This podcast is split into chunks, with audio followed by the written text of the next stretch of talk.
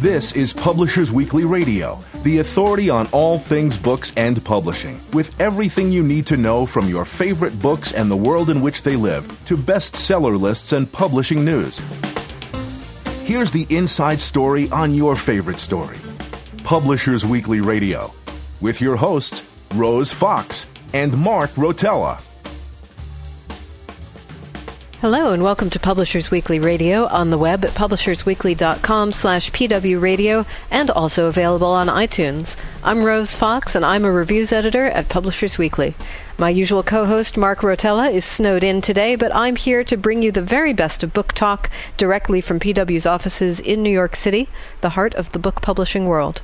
For Valentine's Day, I'll chat with Jeannie Lin about her romance novels set in historical China, and then PW Deputy Reviews Editor Gabe Habash will tell me about the most anticipated books of spring and summer. But first, here's a sneak peek at next week's Publishers Weekly bestseller list, powered by Nielsen Bookscan.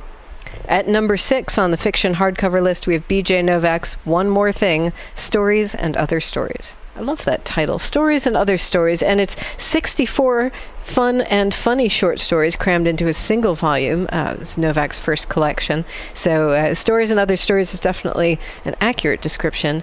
And the collection feels somewhat uneven at times, according to the Publishers Weekly review. But uh, that's more like a series of playful asides. Some of the entries are just a few lines, uh, perhaps because Novak has worked harder on the more substantial stories, and they have a pleasing feel of being written by an author in complete control of craft. So the publisher announced that they would be doing a first printing of 150,000 copies, and again, it's at number six on our hardcover fiction list, so pretty impressive start. Also on the fiction list, at number 12 is Cell by Robin Cook, not to be confused with the Stephen King novel of the same title. Uh, this one combines plausible developments in artificial intelligence with current concerns about the number of available general practitioners in medicine. We say this is one of Cook's better recent thrillers. Uh, it's about a radiology resident whose fiance dies as he's sleeping next to her, and that begins a, a whole round of intrigue and, of course, medicine makes it easy to bring in a lot of life and death decisions. So the truths behind the deaths are both logical and surprising, and we say that they enable Cook to engage with some serious medical ethics issues. On the nonfiction list, Glitter and Glue by Kelly Corrigan joins the list at number 12. Uh, this is a transformative period in her life in the early 1990s, as described in this particular memoir. Uh, Corrigan is a college grad determined to see the world and find adventure. Uh, she traveled to Australia where she ran out of money and became a nanny. So, this uh, sort of mundane job actually gave her kind of a window onto a different way of life and, and the ways that the, the family that she was working for was trying to carry on uh, after the children's mother had died.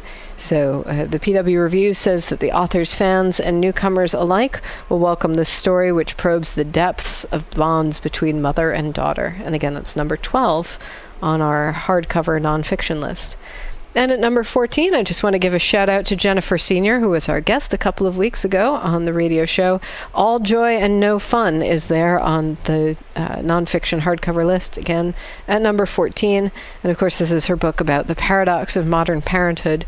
And if you hit our website at publishersweekly.com slash pwradio, look back a couple of weeks, you can find her telling us all about what she means by all joy and no fun. So it's uh, of interest to the parents and future parents out there. I'm Rose Fox, and this is Publishers Weekly Radio. Next up, Jeannie Lin will tell us how her novels explore the lives of the Tang Dynasty's strong and sensitive women. I'll be right back.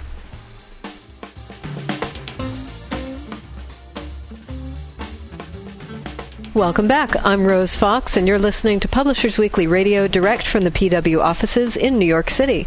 Our guest today is Jeannie Lin. She's the author of several romance novels set in historical China, including the forthcoming novel, The Jade Temptress. Jeannie, thank you so much for joining us. Oh, it's glad to be here. Um, so tell our listeners a little bit about the Pingkang Li mysteries. Well, the um, the the idea with these is I, I was doing research um, on just the courtesan culture in the Tang Dynasty, and uh, you know there was sort of a red light district that was famous right in the the capital, the capital city, and um, it was you know similar to geisha culture, but uh, I would say completely unique from it in the ways that um, you know the women there were really valued for their uh, literary merit of all things, um, and also their ability to kind of host or or keep order among among the scholars and among the uh, politicians and bureaucrats that would um, would hang out there. Um, and along with that, there was just a lot of potential for both intrigue and romance because um, all of the all of the upcoming scholars, you know, before they took their exams, they would hang out with these courtesans, and this was where they would maybe meet and make good connections with, you know, with higher ups. Um, you know, so getting into the right parties were was really important. So the the courtesans were a bit of the gatekeepers to that, and there was also a lot of poems. Um, I like to just kind of look through poems of you know what during that that period, what sort of topics people were kind of romanticizing, and there were a lot of poems of these men when they were young and and students just romanticizing and and, and writing about these women that they found so talented and fascinating and, and beautiful. Um, so that sort of sparked my imagination. Um, so coupled with that, uh, I also enjoy reading. There's a series of mysteries um, called the Judge Dee mysteries, mm-hmm. and um, he's he's often called the Sherlock Holmes of uh, of China. So he was actually a um, a real magistrate uh, during the Tang Dynasty. So he's a real person. But a series of uh, fictional mysteries were written about him. And what I really liked about reading those mysteries is it's kind of a fun way to kind of visit that culture and that era because he would he would kind of walk through the city and he would meet kind of the the you know he'd meet boxers and courtesans and businessmen and he would just kind of uh, I guess, to have a survey of all walks of life while he was trying to solve these mysteries. And so um, I thought, you know, that that's a great way to kind of get, you know, get uh, people exploring, you know, this this uh, this capital city and, and this uh, courtesan culture by by having a mystery that kind of brought our our hero and heroine, you know, through these different walks of life. So, what, what's the mystery at the heart of the Jade Temptress? You actually, it sounds like you have a very similar character there, a policeman who gets involved in the, the courtesan culture. Yes. Um, so the the Jade Temptress um, it's it's though it's a standalone, it is it is bringing in some characters that we, we first saw in the, the first book, The Lotus Palace, and um, in that one, um, it, it, explores the, the sisters Mingyu, the the courtesan, her story, and uh, along with the the new constable that came to town, and uh, so he, he was a darker, more enigmatic figure in the first book. Um, uh, kind of an- another thing that I've always wanted to write about is sisters. So, you know, in the first book, um, you have Yue Ying, who is who is the maidservant, and this is her sister, who is the elite courtesan. And um, in this one, you know, she sort of uh, she was a suspect in the first book, and then so she still has a bit of a contentious relationship with Constable Wu, um, you know, who is who is tasked with with uh, investigating these crimes.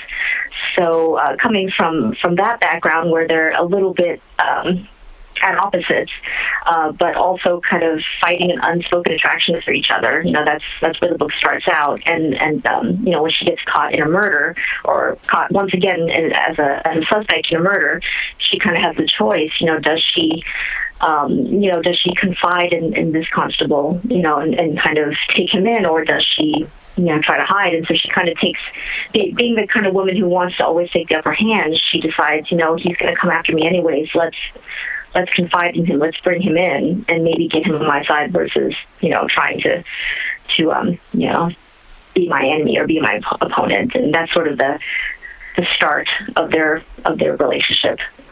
So, why focus on the romantic adventures of people who might be seen as uh, belonging to lower classes? A lot of historical romances are very much about lords and ladies, but that's not the tack that you take here. Um, I think part of what um, part of what I like uh, about these particular people, um, especially in, in, this culture, the courtesan culture, is that uh, they they can kind of see both ends or, or both uh, sides of the coin because they deal so much with the upper class and nobility, mm-hmm. um, but they also deal with the lower classes and the seedier side. And I think that's also what I wanted to explore. Is there's there was a lot of beauty in this time, but there was also a lot of kind of under you know the, the underbelly of society as well. Um, and I think it's interesting to see those two different um, those two different sides of the coin. And these people, you know, the the constable who on one side works with politicians and magistrates and people who are on the upper echelon, but also works for the lower class. He, he can see both sides. And as a courtesan, um, also sees both sides of that, so it gives them that perspective. Um, from a personal perspective, I think I've I've always been intrigued by just um, kind of the idea of, of meritocracy during this period in the Tang Dynasty. It was a a lot of the writings talk about uh, just kind of the the poor, not not necessarily poor. You know, there was still a lot of um, a lot of limitations for the peasant class versus the merchant class, and then versus the, the scholar scholarly class. But um, there was the potential for upward mobility. Um, the idea that if you were honorable and hardworking and talented, you could move up in the world. And I think from a personal perspective, you know, education has just been so important in, in you know in my life and my family. I used to be a, a high school teacher. That that idea is just to me, it's very romantic. The idea that um, not only could you find the love of your life, but you can, you know, find yourself a better life through your own, you know, through your own good work. So it sounds like you have a lot of interest in the Tang Dynasty. Why that era particularly? I mean, China has a very long history. There are any number of periods that you could have set your novels in.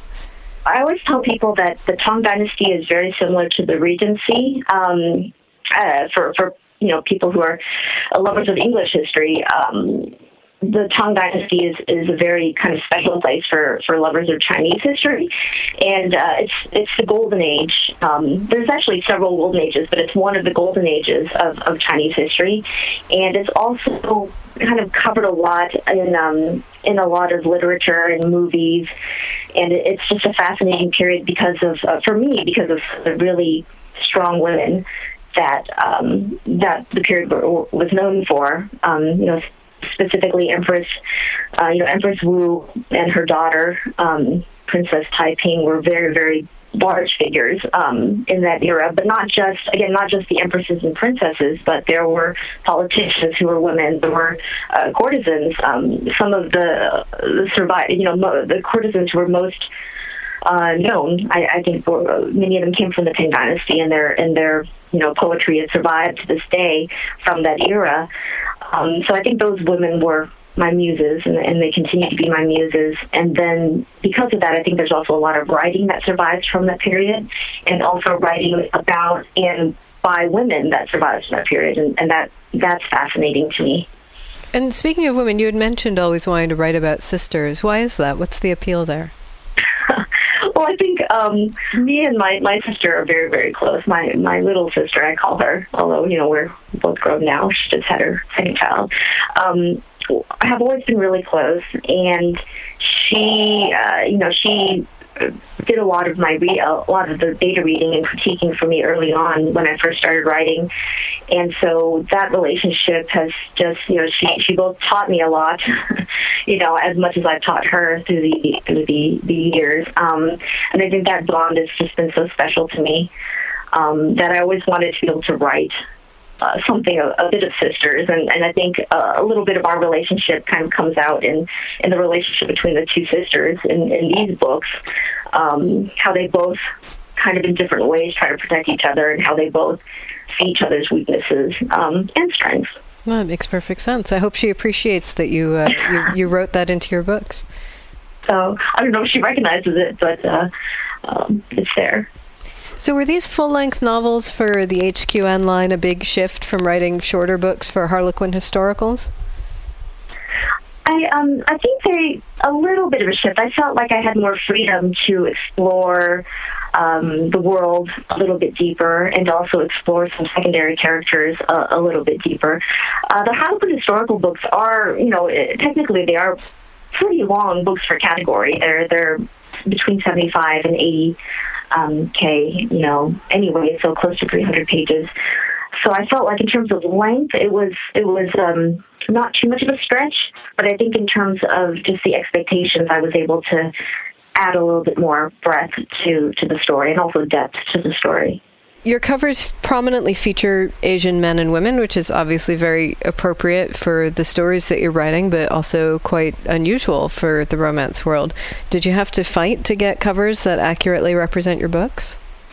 Um, no, no, and I think that's one of uh, been just one of the the real joys of um, of working with Harlequin is is they they've done a fabulous job on the covers, and I think from the very first cover um, that they did uh, for my books, Butterfly Swords, to the latest covers, I can really see them starting to kind of embrace the look and the feel. Uh, you know, I can see the growth there as well, and and I've just really enjoyed giving them input on you know what what you know what kind of clothing and, and what kind of you know jewelry and, and, and what kind of things are are typical of the period.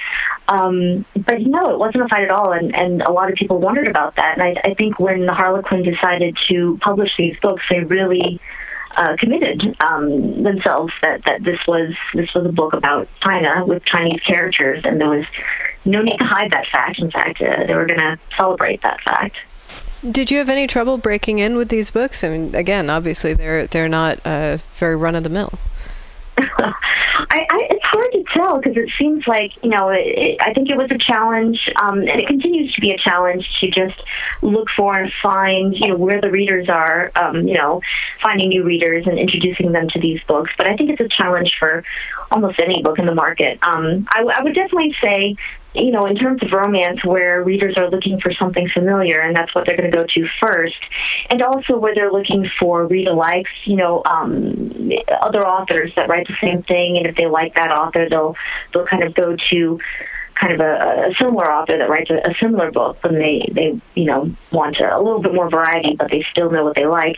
Uh, that's been a challenge, just kind of being one of the few authors that write historical Chinese romance. Um, so I, I think it's more been been a challenge of that of, of finding the readers. Um, in terms of breaking in, uh, I, I think I got lucky. mm. You know, a little bit of luck always helps, but I think I got lucky in terms of getting in front of maybe the right person at the right time who, who found it just a, an interesting read and, and who wanted to pick it up. But once I got picked up, um, I think I've had a massive amount of, of support from within the industry um, from my publisher as well as you know from bloggers and from um, from bloggers and from you know uh, review journals and things like that. So that's that's really helped as well. And uh, for Valentine's Day, since this is going live on our site on February 14th, what have you learned about love from writing romance? I think what I've learned from writing, and I think even more importantly, reading romance, is there's really a romance and a love story out there for everyone. And um, I think that's why I, when I was was first starting to write, a lot of people wondered. They said, "Well, why romance? Why don't you make it a fantasy story, or why don't you write a market historical similar to Lisa See or Amy Tan?" And and I said, you know, in my heart, uh, I want to write romance, and for the stories I want to write, I feel romance is is going to be the most accepting of the sort of adventure tales or the sort of intimate details, you know, about the lives of, of these women and men. Um, and so that's what I've learned. I think romance as a genre, um, and just romance as, as just the, the, the, breadth of stories they have, they're really accepting. And uh, I think there's something, a place for everyone. you just have to find it. We've been talking with Jeannie Lin, and you'll be able to find her book, The Jade Temptress, in stores on March 3rd. Jeannie, thank you so much for joining us. Thank you.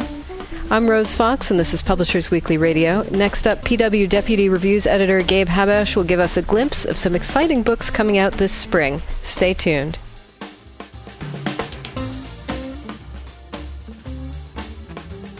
Welcome back. I'm Rose Fox, and you're listening to Publishers Weekly Radio, direct from the PW offices in New York City. Every week we get insider info from one of the editors at Publishers Weekly. Today, PW Deputy Reviews Editor Gabe Habash is here to whet our appetites for spring's big books. Hi, Gabe. Hi, Rose. How are you? I'm doing very well. It's delightful to have you here, as always. So, Louisa, a few weeks ago, gave us this kind of flyby overview of the whole announcements issue, but I know that you want to delve more into the literary works. Yeah, that's right. Um, Tell me what you got. We actually have a, a lot of uh, good books coming out for the next six or so months um, for the spring. and uh, you have the typical big names that you're going to see in spring, since spring and fall are the two big uh, release windows. Um, so there's stuff like Larry McMurtry has a new novel um, about Doc Holliday and Wyatt Earp uh, called The Last Kind Words Saloon. There's Joshua Ferris's new novel, To Rise Again in a Decent Hour. Matthew Quick has a, another adult novel called The Good Luck of Right Now. His last one was Silver Linings Playbook, which was a hugely successful um, book and movie. Mm-hmm. Michael Cunningham, Snow Queen, um, and then Elizabeth McCracken has another collection of stories that's uh, outstanding that we starred.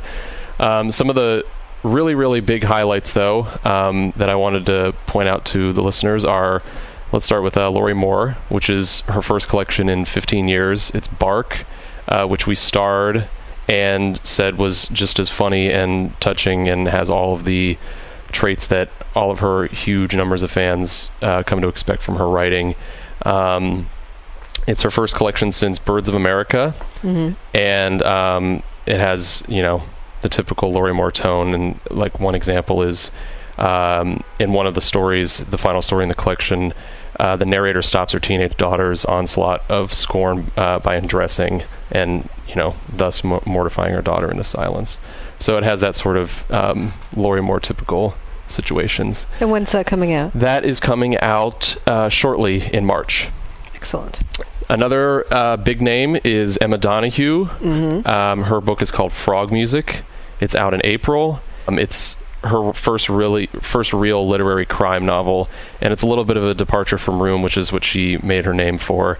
Um, and it's it takes place in um, San Francisco in the mid 1870s, and it follows a murder, a real life murder actually, uh, of a girl named Jenny Bonnet, and um, sort of the aftermath and the effects of the crime on the city, which was um, in the middle of a heat wave at the time, and was also experiencing um, uh, a pretty big epidemic, uh, disease epidemic at the time. So it goes into like all these burlesque parlors, and um, it deals with like frog catching and immigrants, the life of immigrants, and so we also starred that. So it seems it, like it's going to be another big book of the season. And when you say it's a, a literary crime novel, does that mean it, it'll have sort of crossover appeal that mystery readers will like it? I'm sure. I'm sure her all the fans that liked Room, you know, the book it'll be good for book clubs, um, and you know people who like their crime novels, and also people who like their their uh, literary books will it'll appeal to all of them. Yeah. Great. Another big highlight is uh, all of all our names by Dinaw Mengestu,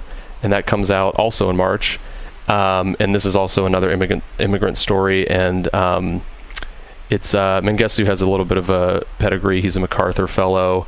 Uh, his previous book was How to Read the Air, and he does cultural differences really well. And in this one, follows an African narrator, and sort there's a sort of um, storyline involving switch switch personalities and uh, changing countries, and it's you know it's it's got a pretty big scope for a relatively short book. So that also seems to be one of the bigger literary uh, releases of the of the spring.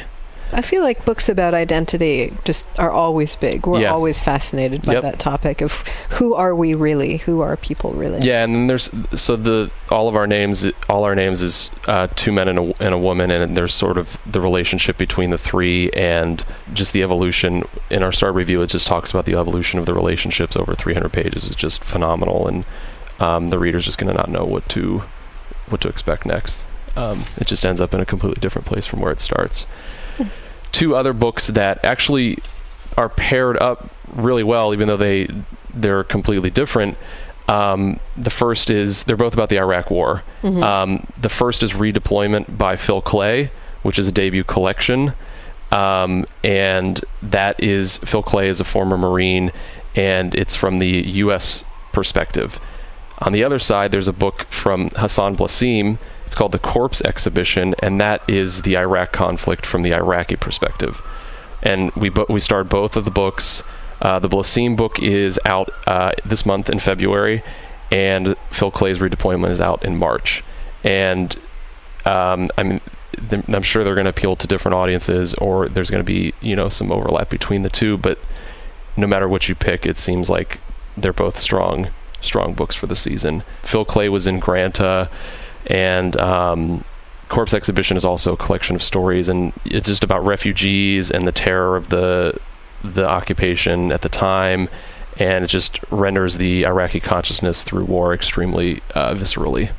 Wow. So that sounds like some pretty powerful, hard hitting stuff. Yeah, and it's just really interesting that the two are receiving such strong support, and they're they seem to be about this about similar topics, but they're just handled so differently because of the difference in perspective. And the Blasim is translated from Arabic, and uh, Phil Klay is is a, de- a debut author uh, stateside, so it's just really nice matching the two up. So the last the last book um, is probably not going to have the broad appeal of McMurtry or Lorrie Moore, but it's a book that I personally loved and thought it was uh, one of the stronger books I've read this year, and it comes from Grove. It's called The Antiquarian and it's by uh, Gustavo Patriau. I hope I'm pronouncing that right. Uh, it's also a debut. It's a novel. It doesn't come out until June, but uh, put it on your calendars now. It's it's outstanding. It's both uh, impeccably written and a page turner. It's a mystery. It's a literary mystery. And the narrator is in a, is a Central American is in, an, in an unknown Central American country, and he's called to visit his friend, who is he hasn't spoken to in years, and his friend is um, in an insane asylum for murdering his fiancee.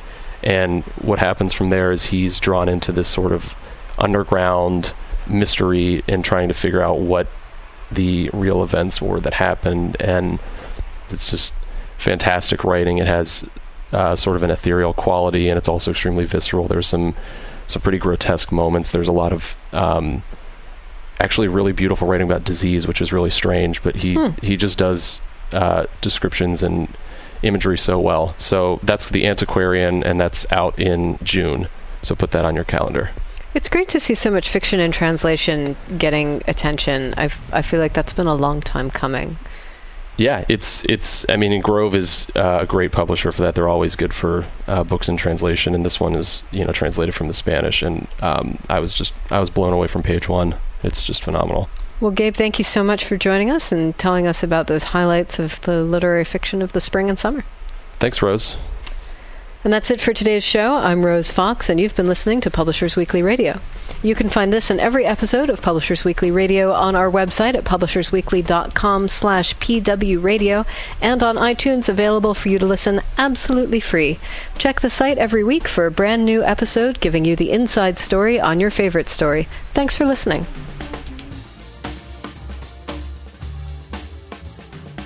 You've been listening to Publishers Weekly Radio Show.